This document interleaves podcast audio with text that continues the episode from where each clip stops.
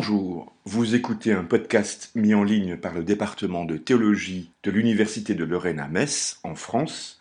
Vous pouvez nous retrouver sur nos deux sites internet caepr.org et e-théologie sans accent.com.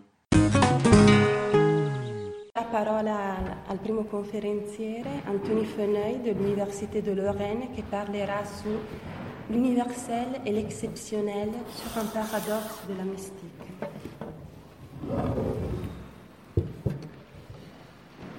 Merci euh, Marielle. Alors ben, je m'excuse de ne pas parler italien pour les italanophones qui sont là. Euh, D'autre part, je vais juste présenter quelque chose sur un. Donc, le, thème de l'atelier n'est pas exactement ma, ma, spécialité. Moi, ce qui me, si j'étudie la mystique, c'est plutôt d'un point de vue un peu épistémologique plutôt qu'une étude euh, des, euh, disons plus historique ou même politique, mais je voudrais essayer quand même d'apporter quelque chose de ce point de vue. En fait, essayer simplement, euh, de manière très exploratoire, de, poser un problème pour suggérer l'utilisation d'un outil conceptuel, d'un concept, pour l'étude de, la mystique dans son rapport au corps social. Donc c'est simplement quelques clarifications que je voudrais faire et puis une proposition dont la pertinence n'est pas euh, vérifiée, pour étudier la mystique.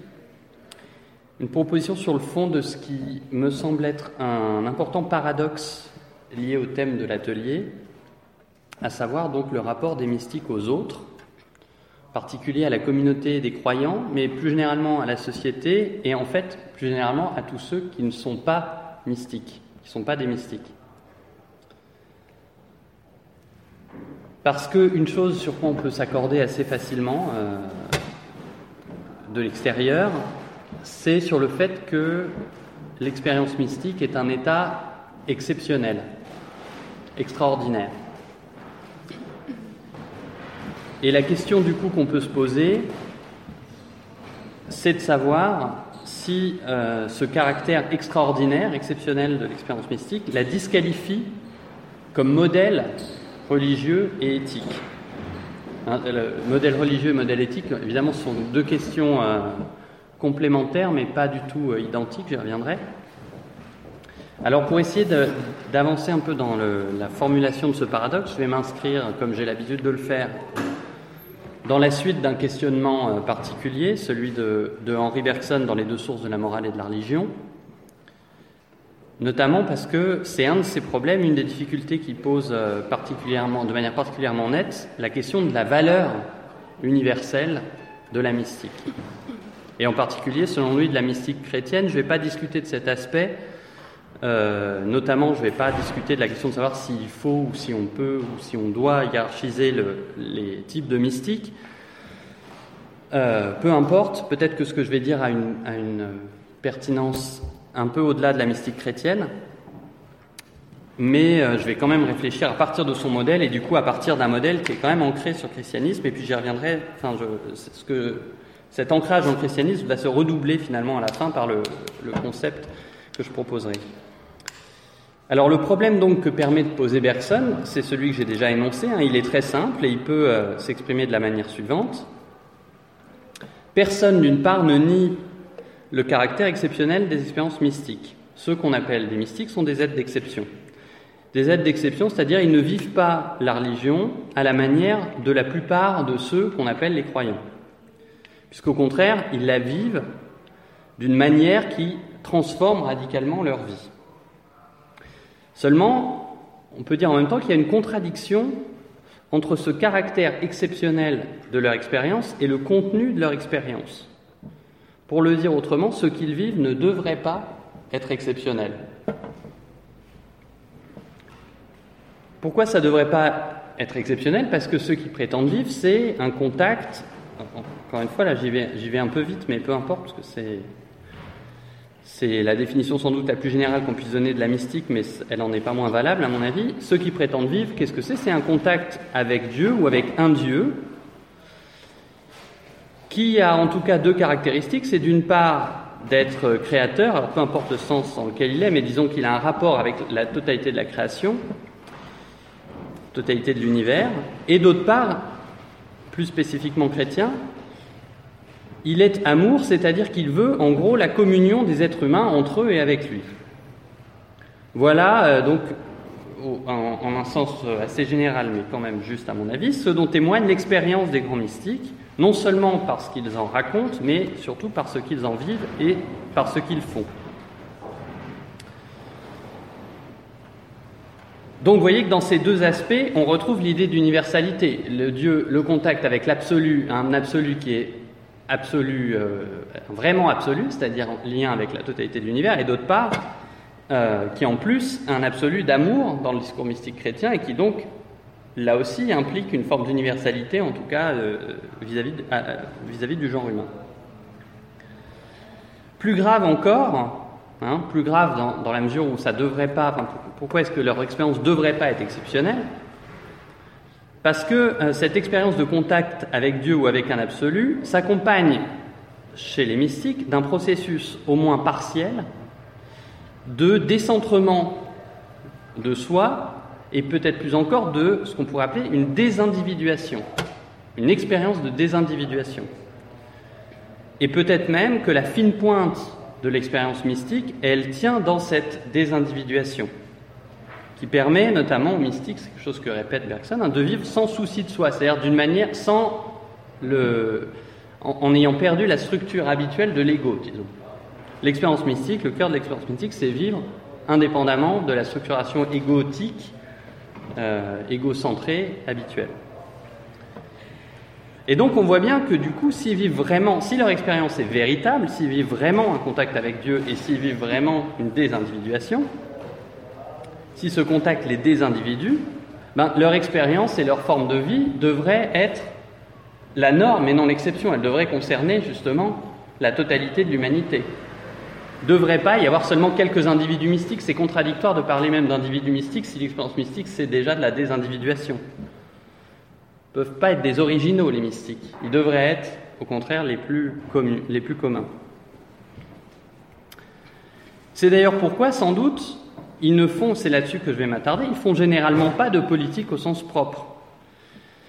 Et ils ne cherchent pas à convaincre au sens propre non plus.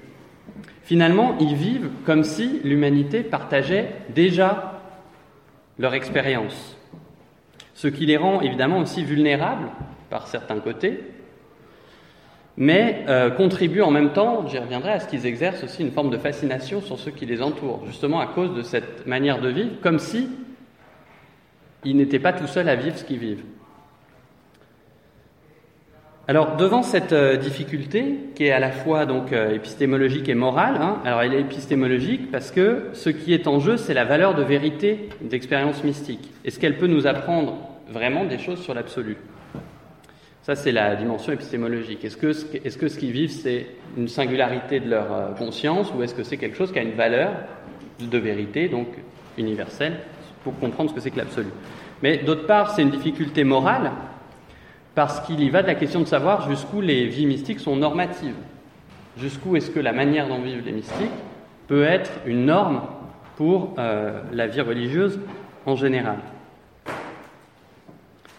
Alors il me semble qu'on peut adopter devant cette difficulté plusieurs positions, et la plus évidente est sans doute la position sceptique. La position sceptique, c'est de dire l'expérience mystique, si c'est une expérience véritable, comme je l'ai dit, devrait être universelle. Or, elle ne l'est pas, donc ce n'est pas une expérience véritable. Et du coup, il ne faut plus euh, s'y intéresser. Les mystiques sont des déséquilibrés qui n'ont rien à nous apprendre. C'est la position la plus peut-être évidente. Alors cette attitude euh, est rejetée par euh, Henri Bergson avec plusieurs arguments, je ne vais pas tous les reprendre, peu importe, mais le plus important me semble être le dernier qu'il donne, sur lequel Guylain Waterloo a aussi beaucoup travaillé, à savoir que malgré leur caractère exceptionnel, et aussi parfois malgré leur caractère privé, les expériences mystiques rencontrent malgré tout en tous ceux qui ne sont pas mystiques ce que Bergson appelle un écho. Et, euh, dit Bergson, nous serions prêts, sinon, donc nous qui ne sommes pas mystiques, nous serions prêts, sinon à les suivre entièrement, du moins à faire quelques pas. Et donc l'idée de cet écho, la présence dans ceux qui ne sont pas mystiques d'un écho de la mystique, serait l'argument pour ne pas céder trop vite à la tentation du scepticisme et de dire, ben, puisque c'est exceptionnel, ça ne peut pas être en même temps universel, donc il faut abandonner la considération des mystiques. Le problème de cette, euh, cette position bergsonienne, qui est donc non pas le scepticisme, le scepticisme pardon, mais plutôt une position d'ouverture, c'est qu'entre faire quelques pas et vivre une vie mystique, on peut se demander s'il n'y a pas plutôt qu'une ligne droite, un complet demi-tour, une conversion. C'est-à-dire s'il n'y a pas entre les quelques pas que nous serions prêts à faire pour suivre les mystiques et la réalité de la vie mystique, non pas une différence de degré, une ascension, mais plutôt une différence de qualité, un, demi-tour.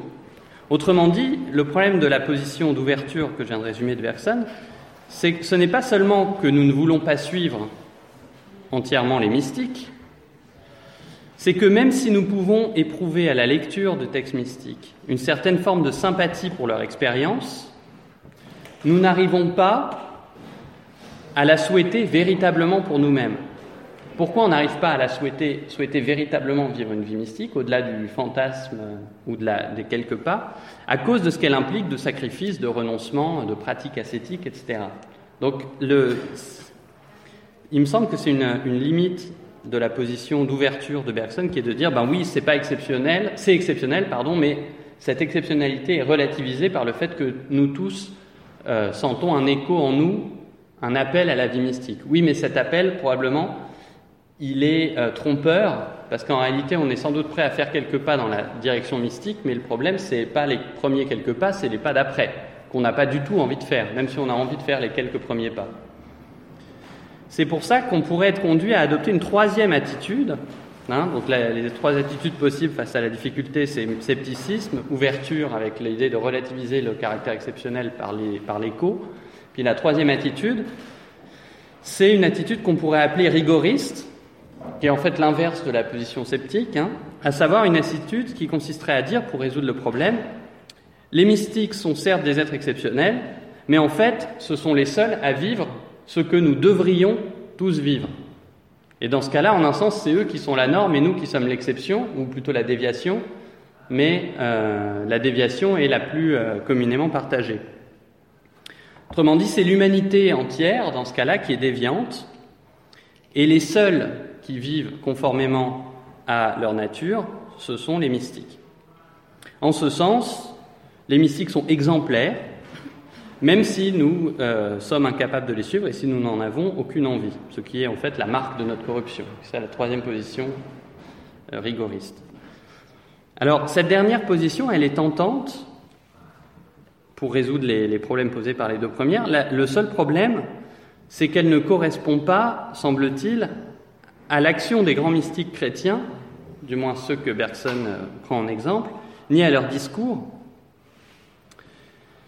parce que ces, ces, personnes sont ni dans une optique de conversion, je le disais tout à l'heure, par, euh, par conviction, hein, ils ne cherchent pas à imposer des convictions, à susciter des, des conversions.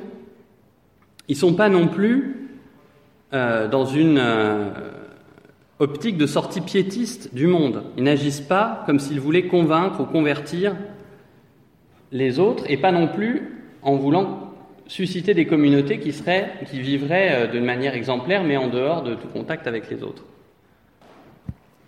C'est ça qui a de plus troublant, c'est que bien sûr ils fondent des communautés, ils interagissent avec le politique, mais, euh, dit Bergson encore, c'est pas qu'ils ont un projet social précis, ni même un projet à proprement parler, c'est plutôt que leur manière de vivre ne peut pas ne pas les conduire au contact avec le politique d'une part, et ne peut pas ne pas susciter de disciples. Hein, Bergson dit leur existence même est un appel. Ils ne cherchent pas à contourner les obstacles pour établir un nouveau type de communauté, c'est plutôt qu'ils vivent comme si les obstacles n'existaient pas et comme si l'humanité ne résistait pas à leurs efforts pour établir quelque chose comme une fraternité universelle. Et c'est euh, ce, comme si, cette manière de vivre comme si, qu'il faut comprendre et qui fait l'essentiel peut-être du rapport des mystiques euh, aux politiques. C'est d'ailleurs pourquoi, à mon sens, Agamben a, vraiment raison d'insister là-dessus dans sa lecture de Paul, et c'est ce comme si qui fait le lien en fait entre sa lecture de Paul, vivre comme si n'était pas marié en étant marié, etc. qui fait le lien entre sa lecture de Paul et celle des mystiques. Alors, est-ce qu'on a des ressources, c'est mon dernier point, pour comprendre ce comme si mystique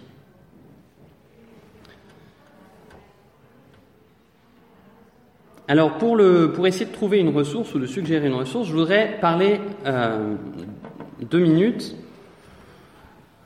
de, l'histoire du terme mystique, ou plutôt d'un autre usage du terme mystique qui n'a pas de rapport direct avec ce que Bergson appelle la mystique et ce qu'on appelle la mystique au sens substantif, ce qui est un petit détour pour revenir ensuite plus directement à la question que j'ai posée. Vous savez sans doute que l'adjectif mystique est utilisé dans la théologie de manière ancienne dans le christianisme, et il est utilisé pour désigner un certain type de théologie, mais aussi pour désigner certains éléments liturgiques. En particulier, mystique a jusqu'à assez tard le sens, tout bêtement, de sacrement ou de mystère, c'est-à-dire de signe indirect d'une action de Dieu. Alors vous connaissez sans doute le livre très important d'Henri de Lubac qui s'appelle Corpus Mysticum, qui est une enquête sur l'apparition et l'évolution du sens de l'expression Corpus Mysticum. Et euh, de Lubac montre qu'avant de désigner l'Église elle-même, hein, comme aujourd'hui au XXe siècle, mais déjà avant, mais enfin depuis la modernité, avant de désigner l'Église elle-même, l'expression corpus mysticum a désigné le pain eucharistique. Et que se passe-t-il dans le pain eucharistique? Bah, Pas d'abord, comme euh, plus tard, une transformation substantielle. Hein. La théorisation de cette transformation vient euh, après le, le XIe le XIIe siècle. Mais il se passe d'abord une action par laquelle l'Église est constituée comme véritable corps du Christ. Donc le, pain eucharistique, c'est le corps mystique qui constitue l'Église, ou qui est le signe de la constitution de l'Église en vrai corps euh, du Christ. Et le pain, donc, est corps mystique au sens où c'est un signe mystérieux d'une transformation euh, qui lui est extérieure et qui est réelle. Le pain est le signe mystérieux d'une transformation réelle, celle de l'Église en corps du Christ.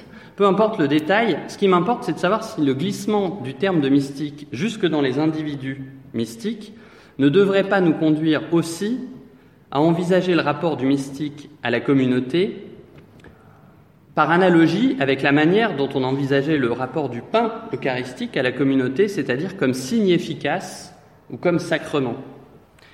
Et du coup, la question qu'il faudrait poser, je la pose en terminant, et je donne deux petites réponses c'est qu'est-ce qu'on gagnerait à envisager, non pas euh, donc cette fois-ci le corps mystique, mais le corps du mystique, le corps de l'individu mystique, avec ce qu'il soulève de paradoxe justement entre l'exceptionnel et l'universel. Qu'est-ce qu'on gagnerait à l'envisager, à envisager son rapport à la communauté, non pas sur, le, sur un, un modèle d'exemplarité, un mystique comme exemple pour les autres, mais sur un modèle sacramentel, c'est-à-dire envisager le mystique comme sacrement, le rapport de la mystique à la communauté comme un rapport sacramentaire. Il me semble qu'on y gagne deux choses, je finis là-dessus. Du point de vue éthique, on, on échappe, me semble-t-il, à l'alternative entre scepticisme et rigorisme. C'est-à-dire scepticisme, les mystiques sont des fous dont on n'a rien à apprendre, et rigorisme, les mystiques sont les seuls qui vivent une vie correcte, nous sommes des tièdes et des corrompus. Parce que dans ce cadre, le rapport entre les vies des mystiques et les nôtres devient un rapport de signe à réalité. Les expériences mystiques deviennent les signes de la vie véritable que nous vivons, mais d'une manière cachée. Pour le dire autrement, ils manifestent par leur vie une unité de l'humanité qui nous constitue, qui nous constitue mais qui reste cachée. Ce qui veut dire que euh, les expériences mystiques de renoncement radical à soi ne sont pas nécessairement un modèle pour les expériences plus normales, mais plutôt une grille de lecture à partir desquelles il faudrait comprendre ces expériences plus normales. Je passe les choses, mais c'est juste pour... Euh, j'ai dit que c'était de simples suggestions. Ça, c'était pour ce qui concerne le rapport à l'éthique. En ce qui concerne le rapport à la politique, permettre euh, le rapport des mystiques au corps social, non pas comme autant donc sur le modèle du sacrement et non sur le modèle de l'exemplarité, ça permettrait de les comprendre, de comprendre ce rapport du mystique à la société, non pas à partir de la question des stratégies politiques mises en œuvre par les communautés mystiques ou par les mystiques de transformation de la société, parce que si on dit sacrement, en fait, si on dit que le mystique, le rapport du mystique à la société est un rapport de sacrement, on dit que le corps social est déjà transformé, qu'il est déjà différent. Mais que la vie mystique, elle est le signe de ce rapport, de cette différence qui existe déjà, de cette transformation qui existe déjà. Exactement comme l'Eucharistie, c'est le signe que l'Église est déjà le corps du Christ. Donc non pas, on comprendrait la mystique et le rapport de la mystique à la politique, non pas comme une forme originale de politique ou de contre-politique, mais plutôt comme des, plus radicalement, comme des formes de communauté alternatives à la politique. Pour le dire autrement, il faudrait lire les mystiques et étudier leur vie non pas dans, une perspective, dans la perspective de la politique, mais dans la perspective de la liturgie, c'est-à-dire comme autant de formes d'expérience communautaire alternatives à la forme politique. La liturgie, c'est une forme communautaire qui implique les corps, qui implique une forme d'organisation, mais qui passe pas par les moyens d'organisation qui sont les moyens de la politique. C'est pas de la conviction, c'est pas de la conviction. C'est pas de la conviction et c'est pas de la domination. Voilà,